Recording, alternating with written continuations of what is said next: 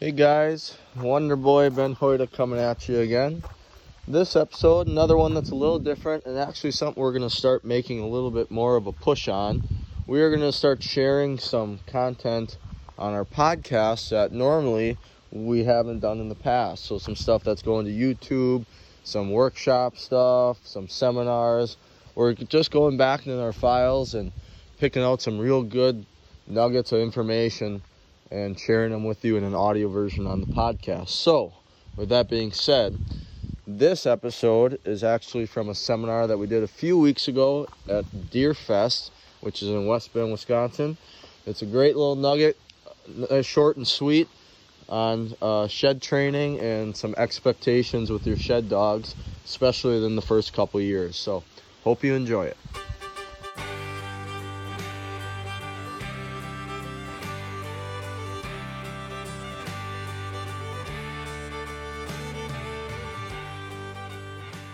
I think some people think that when I shed hunt, all I do is drink coffee and let the dog fill the back of the truck. It doesn't work that way. I'm really, I don't want to disappoint people, but I also think you got to have realistic expectations.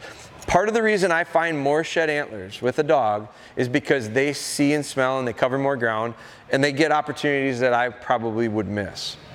But the majority of the reason I find more shed antlers is because when I have a shed dog to go shed hunting with, if I didn't have a shed, like I shed hunted before I had dogs to shed hunt with. I had, always had dogs, but I didn't shed hunt with them. I never found a shed prior to, I found one prior to the year that I started with the dogs, and it was lucky. I felt like I shed hunted a lot. I probably did it for four or five years. I was pretty young. I wasn't looking in the right spots. I mean, I just, I just didn't find any antlers. I got a dog and I started finding sheds. And I think it was because, yes, I had a dog. But the real reason was is because when I shed hunted prior to that, I might have went three or four times a year for a couple hours. As soon as I started shed hunting with a dog, I went every weekend. I'd go from dark to dark every weekend. During the week, I would in the evening I would go. I'd get home early from work, I'd go. I'd get done with school, I'd go. I shed hunted so much more than I did without the dog. Well, if you do anything more often, you'll get better at it. I started to, I found a couple sheds in spots where I never thought I'd find a shed, and I realized there's a reason these sheds are here. So what did I do? I started looking in the right spots. And all of a sudden, I start looking in the right spots and I start looking more often. And the reason I'm doing it is because it's way more fun for me to take my dog. So I'm not, again, I want people to understand the realism here. These are not robots. If you do something more often and you get better at it, you'll find more success. That's part of the reason why we, the other reason, I got asked to go to a lot better places. I mean, the best duck dogs duck hunt quite a bit. The guy with the best duck dogs gets invited to the best duck holes. The guy with a bad duck dog never gets invited. Why would you want them to come? So as soon as the word gets out that, man, you got a really good dog, well, guess I got a really good spot. You should come. Okay. And all of a sudden, you're giving your dog more opportunities. It takes opportunities for these dogs to figure it out and have it click. I can train all I want, but it's no different than tracking dogs. If we train, train, train, train, train, and we never take them on tracks, and then the one time a year we really need them, they look bad, they look rusty, they don't put it together, I say, hey, it's experience that makes them very good. And so think about a lot of people can think of and relate to pheasant dogs or, or you know, upland dogs because so many people who, who pheasant hunts or upland hunts. So just the two of you? You guys don't so takes a lot of birds to make good bird dog. That's everybody knows that. The thing the thing that's different about that in a shed dog is I can join a pheasant farm and I could put 100 pheasants out every day if I wanted to. I mean if I could afford it. I could put I could put a lot of birds out.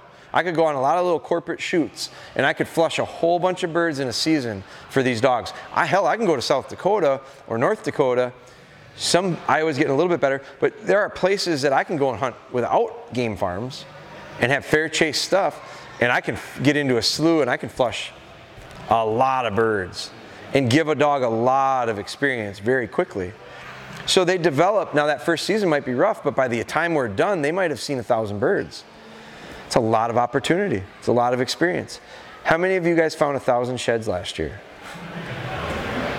I want to go where you're going. I got really good dogs. you should invite me. Uh, I don't know people, I know a lot of people that my goal way back in the day was 100 sheds a year. I, I did it once, maybe twice. But, and I used to shed hunt a lot. I really wanted to hit that 100 mark. I don't, when I was younger, like different things meant things to me, and I really was into numbers and I wanted to hit 100. And I did it once, I think. I got close the second time. But who, has anyone in here found 100 sheds in a season? You have. Go, spends how much time shed hunting? Lots, and he goes out west, specially to shed hunt. So, not very many people in a seminar will raise their hand when I ask that question. And so I look at it and I go, well, these dogs need every opportunity, just like that pheasant dog, to put the pieces together. And some people won't have, an op, won't have 100 opportunities in the dog's lifetime. And that's okay. It's just harder, and it makes you have to understand your expectations have to be realistic. So that's, the, that's why I say when you find one, don't run over and pick it up. Because that might be, I talked to a, a, a girl that she was, I think she was in Missouri. We did a pod, we do a podcast, and so I surprised this girl with a training Zoom call. It was a few months ago when we, we uh, it might have been a little longer than that. But people, we were trying to do stuff to help people train at home because everyone was at home and everyone had a dog, and it was a great opportunity for people to train. And there was a, I got flooded with lots of questions. So we surprised, and I don't have the ability to do like online training and a lot of people were asking for it. And so we said, well, it'd be kind of fun. Let's surprise a couple people. So we, we did some giveaway stuff, and then we, gave, we, we picked some winners and we surprised them.